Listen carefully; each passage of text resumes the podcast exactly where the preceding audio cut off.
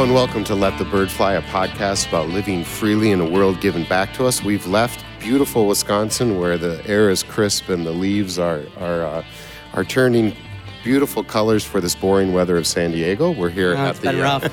Here We Still Stand conference in San Diego, California, put on by 1517. We're so grateful that they um, that they have allowed us to come here, invited us, and then have also supported our podcast. And so uh, we encourage our listeners to uh, not just listen to us, but all the different podcasts that are out there. We're in a kind of a ballroom type situation where instead of around uh, Wade Johnson's desk in his office, we're in a straight line. I feel like I'm testifying before Congress with There's this light a, there's a me. light right Yeah. on me. I feel like I'm Wait, about to be interrogated. How many times, Wade, have you said these words, Senator? I do not recall that.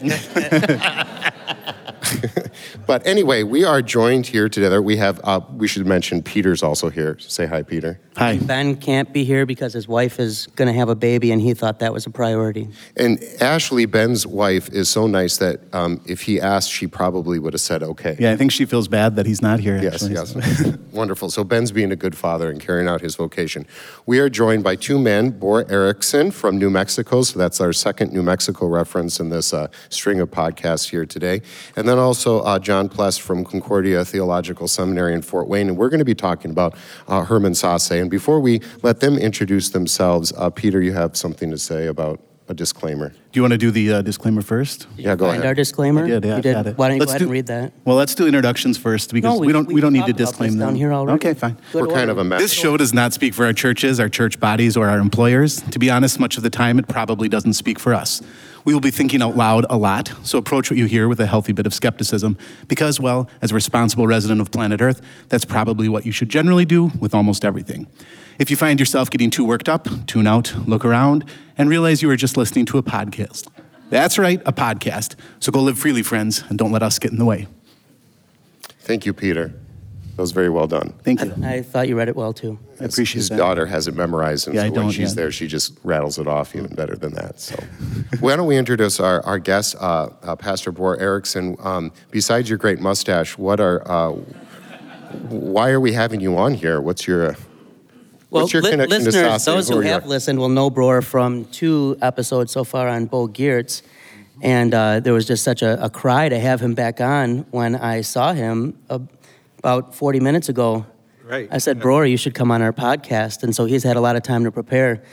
Um, but in addition to work with Bo Giertz, uh, Bror, why don't, why don't you tell him a little bit what you've done with the works of Herman Sasse? Yeah, well, I've uh, translated a book of his sermons. Uh, you can purchase it in the uh, lobby there, um, called Witness, uh, Zeugnisse in, in German. Um, and they were sermons and, and uh, essays that he wrote for the church uh, during the rise of, of the Third Reich and up till, you know, from about 1933 to 1944. And if you were listening to Ringside, that was about the time when the church camps were really big, right? Yeah, yeah. um, yeah, and he, uh, it's kind of amazing he didn't get shot for it. He was, he was one of the, uh, he came out against the Nazis before the Nazis were even really on All right, so a thing. Ringside made it 20 minutes before mentioning the Nazis. We only made it two and a half. Well, you know, um, but uh, Pless will probably talk a little bit more about that that uh, sort of thing. But yeah, I translated that book, and then uh, I put together. Uh, well, President Harrison kind of dumped it in my lap after Witness, uh, this book of uh, journal articles, which most of that had already. Uh, it was written in English, um, but uh, we had to go through and, and sort of edit and, and collate and put it together. So Wade and I worked on that for a while, and then we threw it over to 15, 17, and uh, 15. Steve Burns did a great job with it. Yeah, Steve did a wonderful job with it. So, And uh, Dr. Pless, uh, why don't you uh, tell us about uh, what you've done with Sasse and and uh, and maybe some initial insights. Okay. I think I was first introduced to Herman Sasse as a um, undergraduate student at Texas Lutheran College in Seguin.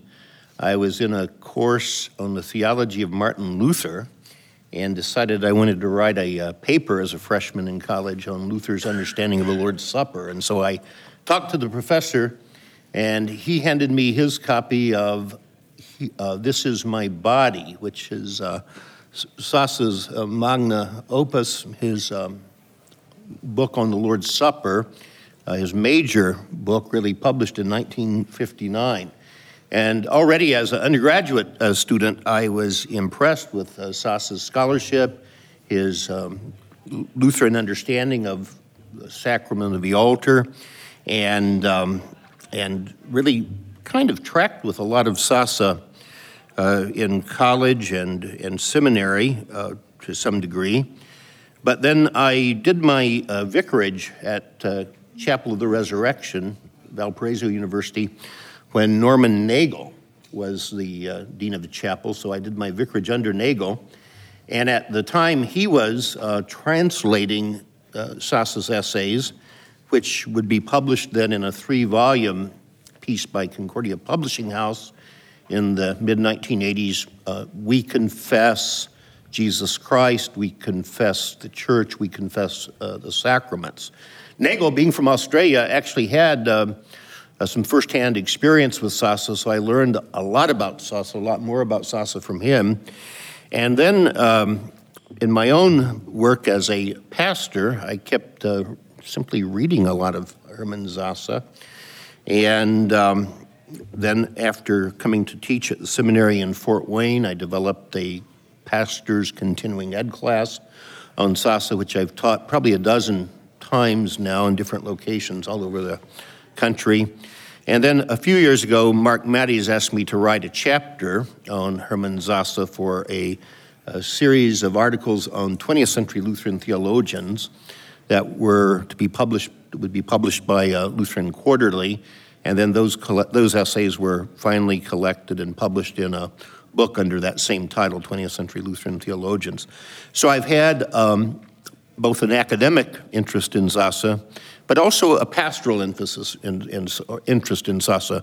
I was a pastor uh, for 17 years before coming to teach at Fort Wayne, and Sasse was always a theologian that was speaking to issues that I was confronting as a parish pastor, and found him in that regard uh, particularly uh, uh, helpful. He was certainly, as I think we'll talk about a little later on the, today, a very heroic man in, in the way he stood against uh, both National Socialism as well as trends within the church, particularly Lutheran Church, that he saw to be the undoing of the church. And yet he's always working with a very robust kind of faith. Uh, he believes in the resurrection. And because Jesus has been raised from the dead, uh, the church actually does have a future. And so he does not slip into kind of a cynicism or pessimism that I think we often see as people complain about how the world is simply going to hell in a handbasket and the church following quickly behind. He has this kind of robust confidence in the confession of Christ, crucified and raised. And, um, and so those are some of the things that have kind of attracted me uh, to, uh, to, to Herman Sasse. Maybe for some of the, the listeners and the audience here, if we're talking a little bit background on Herman Sasse, and Bror gave some, you know, someone who, at least as I understand it, uh, John and Bror, his training um, in Berlin under Harnack and um, uh, what Karl Holl and, and others, he uh, is very well trained as a church historian, but he comes to America, I believe, to study at Hartford Seminary. And it's, it's there that he really gets into the Lutheran confessions and I believe reads Löhe. Uh, right. And that's, uh, maybe we could go into that part of the story. I think that would be good. Uh, yeah. Great. Uh, Herman Sasse was born in 1895. He was uh, the son of a pharmacist, fairly kind of middle class. Drug family. dealer, huh? What? A drug dealer. Drug dealer, yeah. Uh, but um, fairly middle class, conventional German family. Uh, grew up in uh, the territorial church, which was a church of the Prussian Union. In other words, it was a church that uh, one could be either Reformed or Lutheran, did not have a very specific kind of confession of, um, of faith. Um, reflecting on his youth, said that you don't know how good life can be unless you lived in Germany before the First World War. Hmm. Uh, that Germany was really kind of at uh, the top of things when it came to culture, when it came to education, when it came to technology. It had just become Germany not too much earlier. Right. There's a real optimism. Right, and so there's a lot of optimism and a lot of, uh, of, of kind of vitality, I think, in that uh, in culture in so many ways. And so uh, Sasse's young man, uh, 1913, goes to University of Berlin, and he goes with the intention of studying in two areas: philology, study of words, and uh, theology. And he goes at a time when the theological faculty at Berlin uh, was uh, considered world renowned. Uh, you had men who were teaching there, like um, uh, Adolf von Harnack. Uh, Adolf von Harnack uh, gave definition to what we would call kind of classical liberalism. That the gospel, in other words, is really not about Jesus Christ and his work of justifying the ungodly, miracles, resurrection, and all of that. Uh, but Jesus is kind of the evolution of the prophetic tradition in Israel, and in Jesus we see um, the kingdom of God embodied. So basically, it's kind of ethics, thing, yeah. and, yeah, and um, and Old Testament is, uh, you know, uh, passe. In fact, uh, uh, it was von Harnack who said that it was necessary that the New Testament church kept the Old Testament.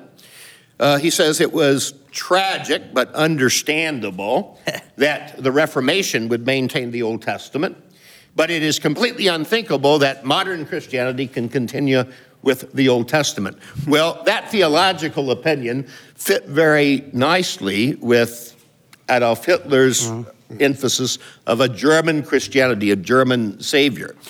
But uh, Sasse learned a lot from von Harnack in a positive way. He learned from von Harnack, von Harnack how to be a sharp, critical thinker, theologian. Also, there, Karl Holl.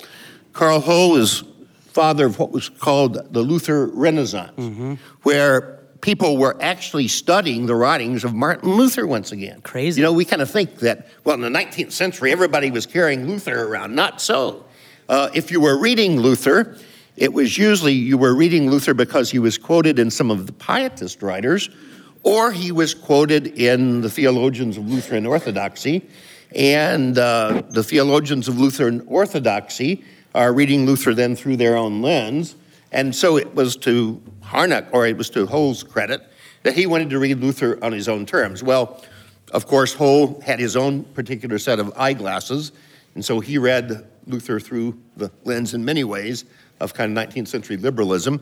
But at least Sasse said he got us into the text. Well, and what he And he got us into the text of Luther. And Sasse criticizes the use of Luther as a nationalistic right. figure at that time. If I Right, remember with Holl yeah. too, it wasn't I'm thinking of Joshua Miller's book uh, on Bayer. Wasn't Holl important for he he kind of begins again an emphasis on the hidden God and the theology of the cross in that sense too. Not not necessarily in its Mm-hmm. complete or comprehensive form, but he re- recognizes this as an important. he part sees those themes. Actually, it was Adolf von Harnack's father, Theodosius von Harnack, who was a, a confessional Lutheran, uh, who had kind of rediscovered both theology of the cross and hidden God in his work on Luther in the late 18th or late 19th century.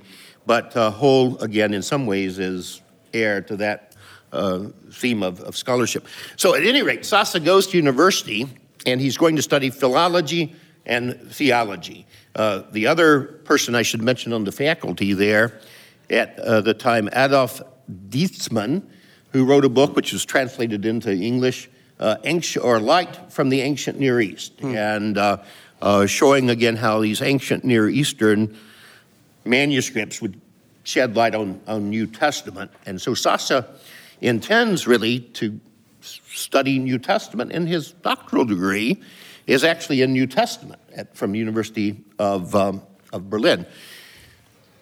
He's at University of Berlin in um, 1913. In 1916, his studies are interrupted.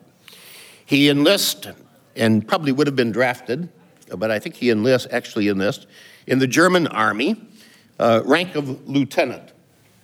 And he f- fights in the German army. He's in one of the bloodiest battles of the First World War, the Battle of Passchendaele. And of his cohort of about 150, 160 men, only six survived that battle. And uh, in fact, Sasse is limping back from the battlefront, and uh, a sergeant sees him, and he says, Herr Lieutenant Sasse, what are you doing here? We buried you with full military honors yesterday. and uh, it was ironic, by the way, that that battle was, uh, was fought on the other side, our side, by the Australians. And Sasse would eventually immigrate to Australia, and he said, and, and that was the first time the Australians tried to kill me. yeah, and, but he, he survived, but he said something died. And what died? Liberal theology. Um, the old liberal theology could not countenance the doctrine of original sin.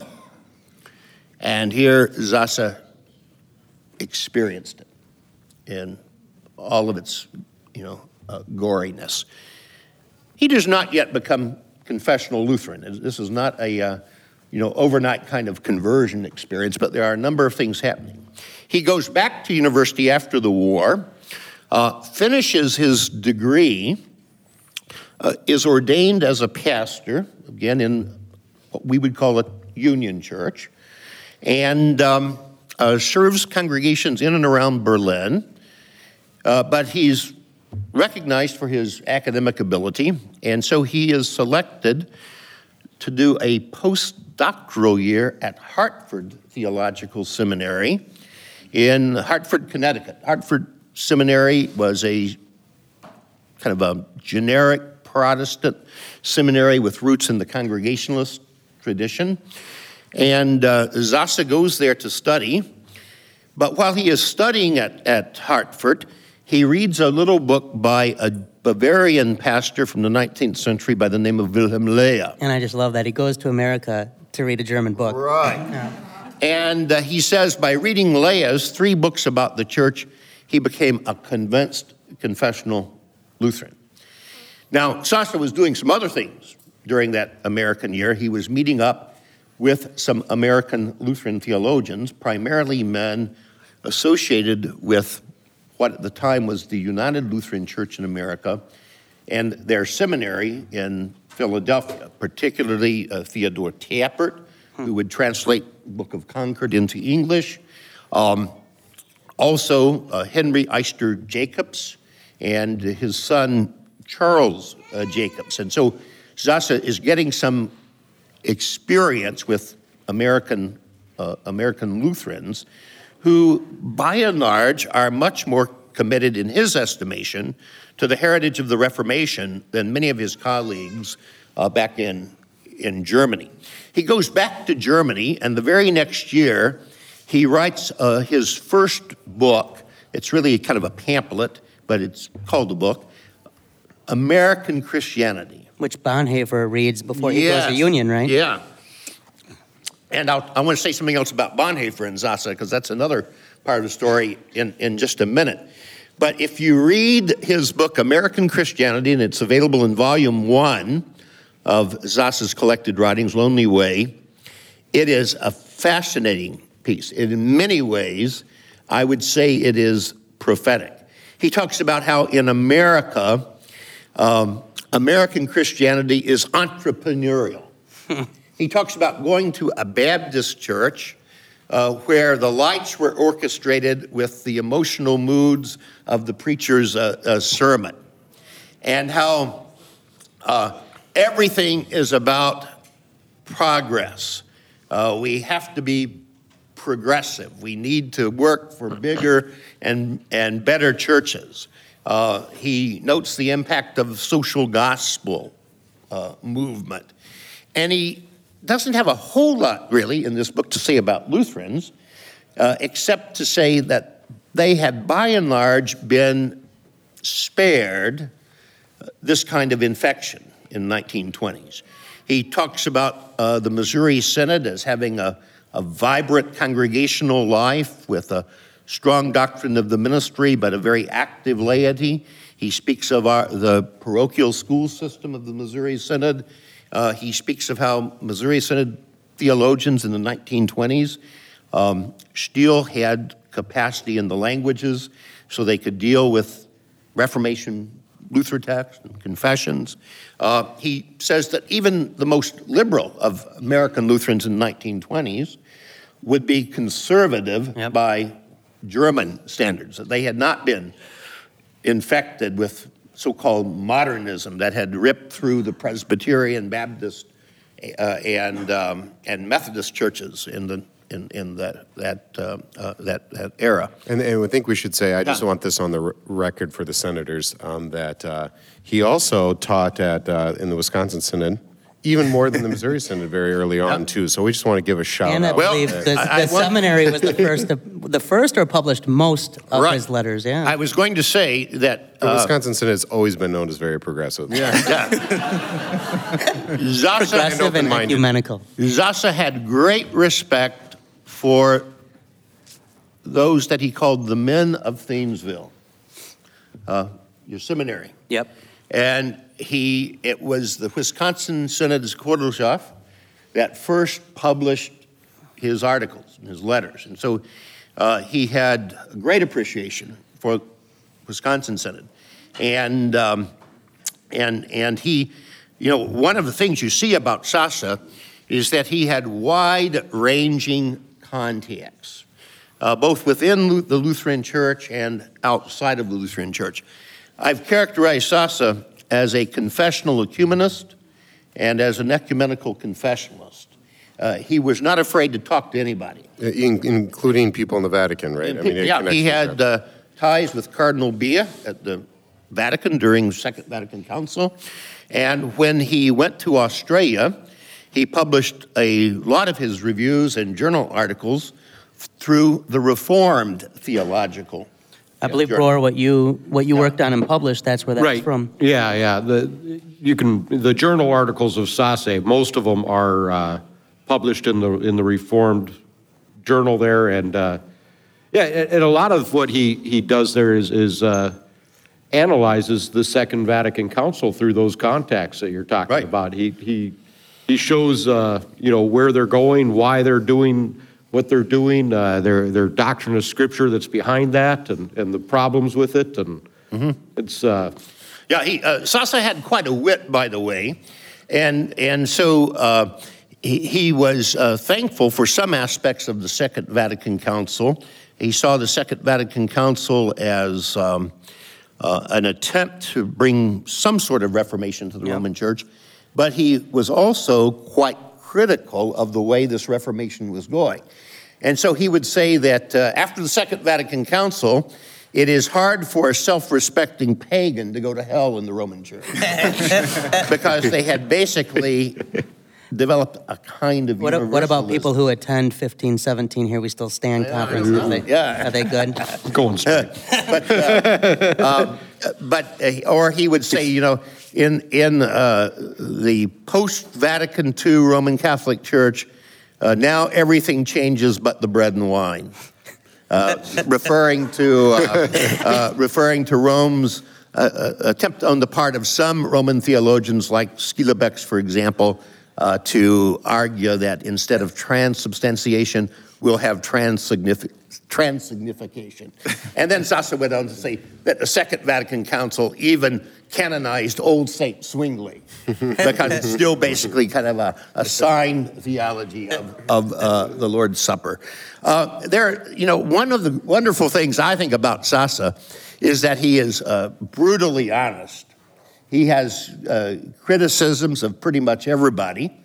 Uh, he didn't spare in those criticisms, criticisms of the Missouri Synod, for example. We always enjoy Um, those. And yeah, and and uh, and and uh, he's kind of less critical actually of the Wisconsin Synod. Maybe it wasn't as much on his radar screen, although he did believe that uh, the Missouri Synod had actually kind of betrayed the Wisconsin Synod when the events in the events leading to the um, dissolution of the synodical uh, synodical conference.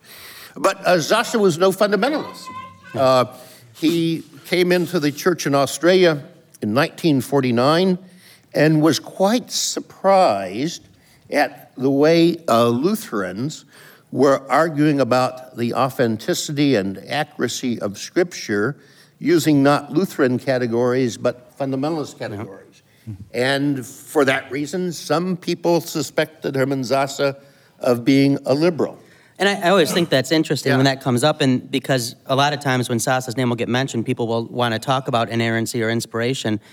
But I think it, it is a helpful reminder for American Lutherans um, to step back and, while holding to inspiration, obviously, to say the real reason for that, the center of Scripture is Christ, and that's what we want to get to, um, and not to have a reformed or a, um, a fundamentalist approach to um, how we're going to tell people why why the Scriptures are reliable. Right. Um, they're reliable because they, they give us Christ, and, and then you can work backwards. Yeah, and Sasse would say, again, they're reliable because they give us Christ, but they are also inspired by the Holy Yeah. Spirit, and and therefore we can't, as Sasse finally does, confess the Scriptures as being inerrant, but our understanding of inerrancy. You don't necessarily have to start Bible information class with six weeks on it, is what I mean. Right. That we believe the Bible because we believe Jesus Christ, not the other way around. That's Sasse's point.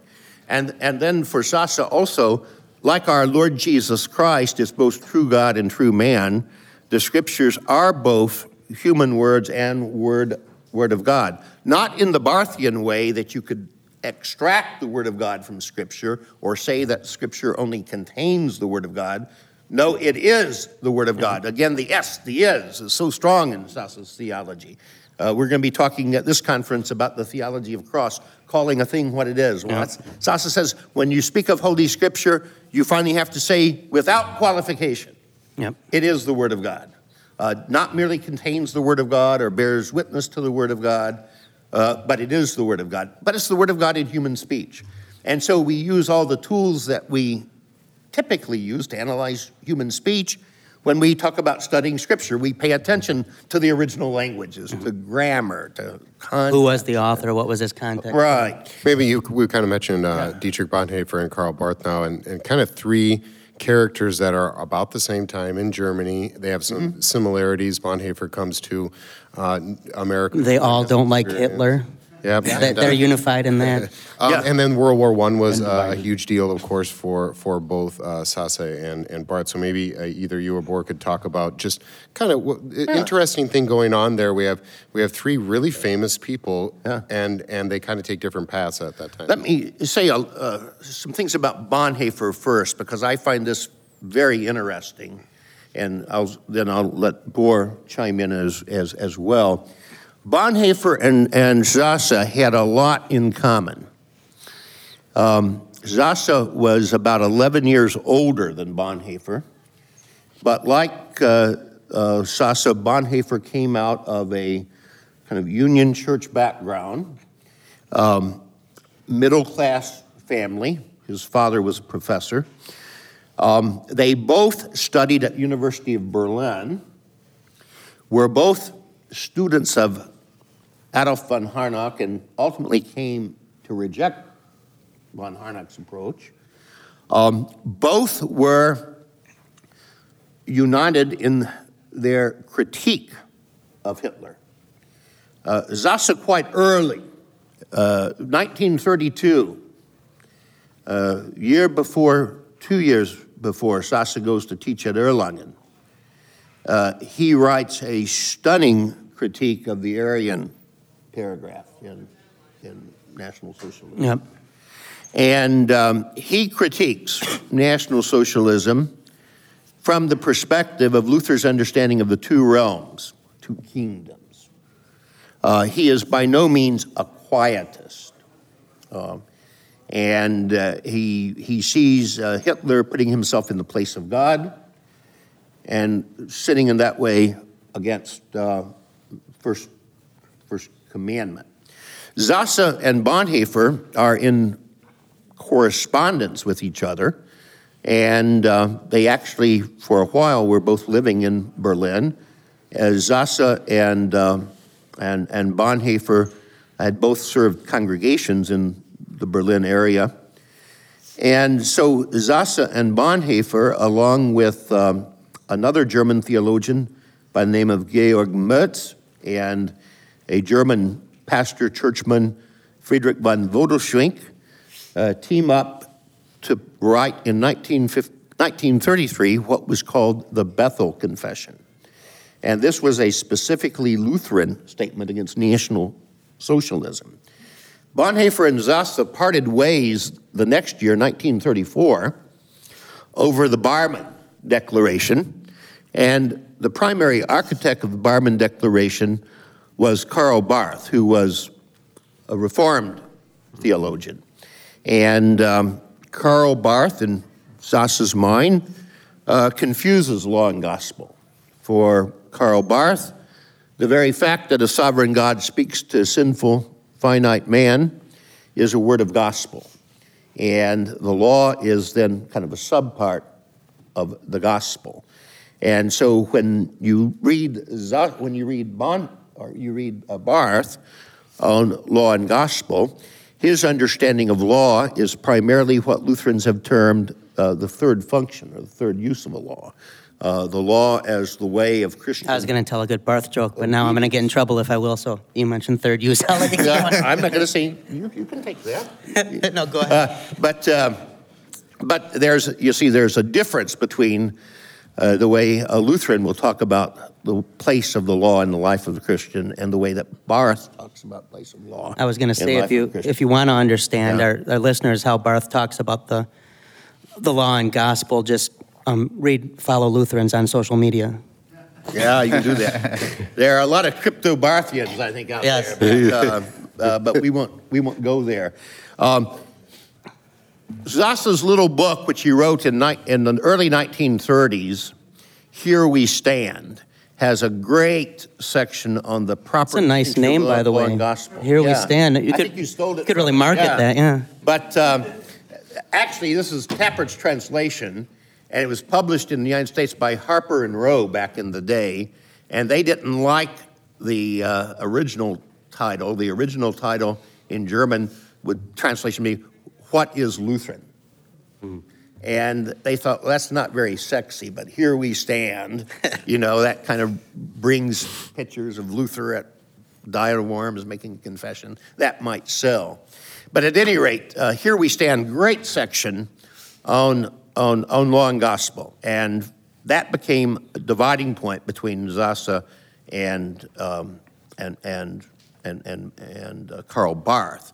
And at that point, uh, Bonhoeffer, even though the relationship of Bonhoeffer and Barth is much more nuanced and complex, uh, Bonhoeffer did go with, with, uh, uh, with, with Barth.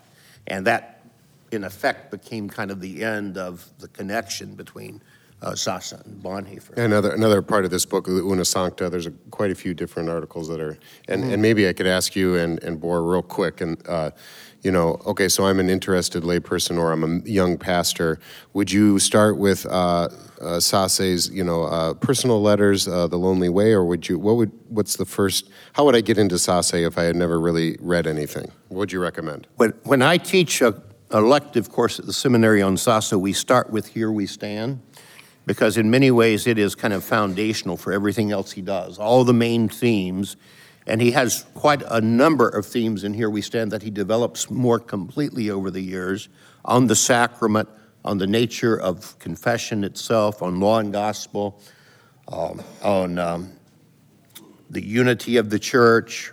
Uh, all of these themes are in Here We Stand, and then he as I said, kind of unpacks them throughout his career. But yeah, and Bror, maybe I could ask you, uh, not, not, only for Hermann Sasse's, um, you know, okay, maybe a seminal moment when he was in World War One, um, where he had this maybe Anfechtung, where he, his faith is challenged in the liberal theology of maybe his day, but also then standing up and being being lonely in Germany, and then even as he comes over to the uh, to the West too. Um, so maybe some insight into his personal letters, Bror, maybe that that would be helpful for uh, our audience. Well, I, I, guess you know if if I was a layperson looking to get into Sasse, I think I would uh, I would be remiss if I didn't tell them to to uh, buy Witness. Um, I no longer make money on that book, way, but Brooke does. Yeah, I mean, I might not have any uh, ulterior motives for telling people that, but no, his sermons, you know, in that book are are very powerful sermons, and, and they, I mean, he kind of approaches law gospel as, as if it's a double barrel shotgun, and and just you know, you're you're shredded afterwards. Um, but all of those themes come out, uh, you know, and you, kind of see you know, some of his life in Berlin because he'll talk about, uh, you know, some of the, the Bolsheviks he knew back in the day and, and uh, different things about, you know, that sort of thing. Um, but uh, also, you know, in there, you, you were talking about "This Is My Body" earlier. Uh, he has a he has a, uh, a a lecture that he gave uh, called uh, "Holy Communion in the Life of the Church," and it is you know it, it it's distilled Sasse on the Lord's Supper.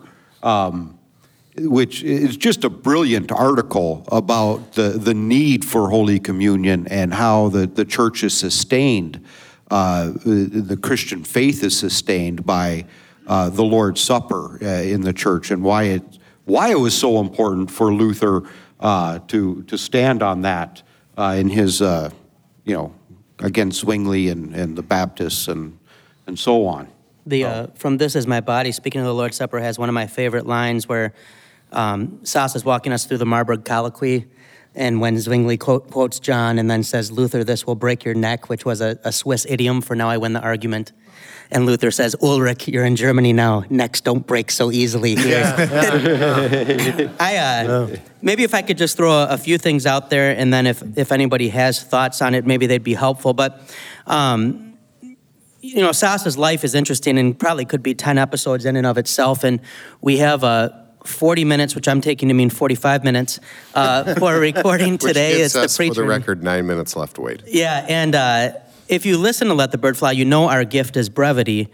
Um, we, our first, I think, first couple episodes, either Peter or Ben said, yeah, we got to keep them short and focused. And by the fourth, I think we're at an hour and a half. Yeah, then we get to know Wade better. Yeah, and and so just a couple things to throw out, and then maybe if there's responses, and I'll just go through them somewhat quickly. Um, but I think one of the, the interesting things is I think of Sasse and, and read Sasse is you do have the dynamic with Sasse and Bonhoeffer and Barth of this common social or cultural concern. And how sometimes that can make odd bedfellows in the church. And Barth and, and, and Bonhoeffer will be part of the confessing church. And we hear that word confess in there, but it's because of the reason of confession that Sasse is not able to go along with some of the statements that are made. And I think that's a, an important reminder in our own day when sometimes the church feels pressured or threatened culturally or societally.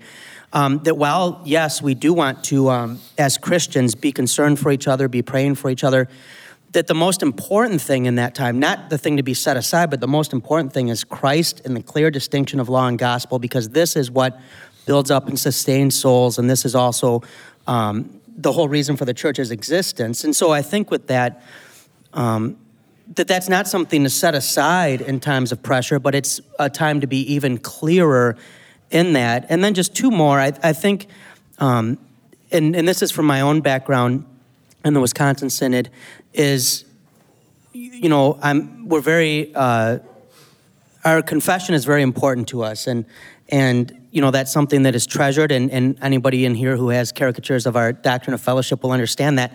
But uh, there is something to not only having the right confession, but being confident in it enough to be able to correspond and discuss and talk about it with others. And I think that's something that maybe American Lutheranism, I don't want to pick on your synod too, but I think both Wisconsin and Missouri sometimes have withdrawn at times when their confession is even more needed than, than ever. And so, being, if we are confident in this confession, having enough faith to be willing to engage and to engage, not in a, um, a way that puts off a combative manner, but in a in a, a loving way, as Sasse was able to do. And I guess just third, um, with liberal theology, and by that we don't mean left or right of a political spectrum, but this kind of optimism of this new age that's coming. And you know, some of the doctrines of Christianity were great back then, but now we've we've got different concerns. That as we're at a conference that's talking about the theology of the cross, that Sasse, I think his own life and his writings remind us what a blessing it can be from God when our optimism is sometimes crushed. When God mm-hmm. comes into and works through events to bring us to the point that what's left, what's left is what Sasse discovers and holds to throughout life, is that message of Christ and the gospel. And so we don't always think to to pray and thank God for the thorns in our flesh or, or for the trials that come, but sometimes that's what the church needs most. And I think that's one of the great joys to be able to sit with two um, people whose friendships I share. We may not be in the, in the same church bodies, um, but to rejoice that no matter what's going on in, in the broader culture, that our hope, our optimism is not crush, crushable when it is in Christ, when it is in the resurrection. And Bror joked, I don't think you could hear on the mic before, that when they said they had buried Sasse already, he said, no wonder the resurrection was so important to him. Uh, but I, I, think a reminder for us all, and especially at a conference like this, mm-hmm. um, what kind of optimism are you going to have? And there's only right. one that can't be crushed. Yeah, and, and Sasse is really good on eschatology, doctrine of the last things. Bror mentioned the sermons. Some of his richest sermons are sermons from the end of the church year and Advent, when we typically think of, of uh, the end of the creed, Christ returning in glory, just really powerful stuff. Because Sasse did recognize finally that the church lives not by optimism but by hope. Not by optimism but by hope. They're completely different. And um, one of the other essays, I'm going to allude to it a little, I think, tomorrow in my presentation, is Sasse's 1951 essay on Theologia Crucis, Theology of the Cross, which a later version of that is in the book that Bror edited also. It's a great essay, one of the best things, short things I've read on theology of the cross. But Sasse works a theology of the cross from the perspective that God is doing a two handed kind of work uh, his alien work and his proper work. And the alien work is putting to death. Uh, he doesn't simply renovate the old being, he puts him to death. He doesn't God does. flip he this house. Yeah. And yet, out of that death, there's a resurrection. And Sasse sees this happening not only in the life of individual, but also in the lives of church bodies. And he, as a church historian, he does take bigger picture. You know, you can look at the you know the, the visible church today and have all kinds of misgivings and, and, and doubts. And Sasse was, was certainly familiar with those and articulated them.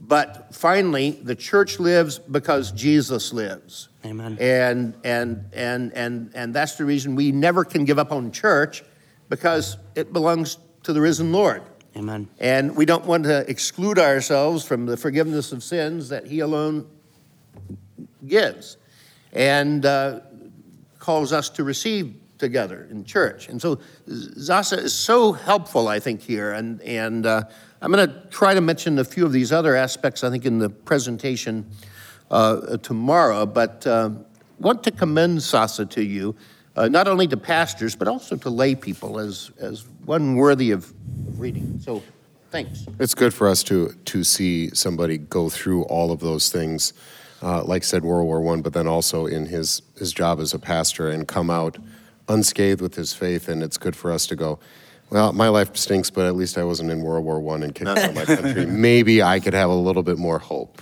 right? Yeah. Sasse always likes to use this image, and Matt Harrison picked it up in the title of the two volumes, The Lonely Way. And Sasse says the Lutheran Church has been condemned by the world to death. We live under the death sentence, where uh, for some we are too free, uh, for others we are too rigid. And, and, and Sasse says no matter uh, what disagreements the Reformed and the Anabaptist and the Roman Catholics had with each other, they were united in this one thought that the Lutheran way is not the way. and, and, so they were all condemning the Lutheran way. And so Sasse knew what it was also to be on the end of that kind of, uh, uh, that kind of critique. And yet that lonely way did not drive him into sectarianism. Not just, we're going to circle the wagons and fire on each and, other. And kind of fire on the enemy and, and protect ourselves. We have this treasure of the gospel which needs to be proclaimed to the world, and we're willing to talk about it with anybody, even though we might not come to the Lord's Supper together. And Sasse has some sterling essays on the practice of church, uh, altar and pulpit fellowship. He, very solid essays there. But that doesn't mean that he's not going to be talking to people or engaging people in, in, in serious theological conversation. Well, I, uh, I appreciate that, and I think we could go on for about four hours, but I'm also pretty sure we'd get in trouble if we did that. So we should probably start wrapping up, but I, I just want to say how thankful I am to John and to Bror for coming on. Uh, John is just amazing to to watch and see all the places he is in the world uh, to bring that Lutheran message. I would list off all his books, but it would take too long. But uh, a couple would be Praying Luther's Small Catechism, Handling the Word of Truth, uh, Martin Luther, Preacher of the Cross. Encourage you to check them out. It's just a way of, especially the catechisms, bringing them to life. And then uh, I've had the privilege of knowing for quite a while now, and we've been able to work together on a number of projects. And uh, amazes me with his ability to translate. Any of you have ever tried that? That's not very easy to do. I can barely put English into English. Um, but uh, I would encourage you to check out his his translations and work with Sasse, but also with Bo Giertz. Um, if you see Bror around, stop him and ask him about Bo Giertz, Swedish bishop. Just some phenomenal writings. Uh, I'm going to give Bror the final word. Any thoughts he has on Sasse? You've got about 30 seconds, and then someone up here has to say, "Let the bird fly." Can I just say, "Let the bird fly"? There you go. We're at 45. There so. we go. You did it. Thank you. Thank you. Every evening when the sun goes down, getting my party, got begin to I don't care what the people are thinking. I'm not drunk, I'm just a drinking. I set him up another round. I set him up another round. I set him up another round, one more round. Won't get me down.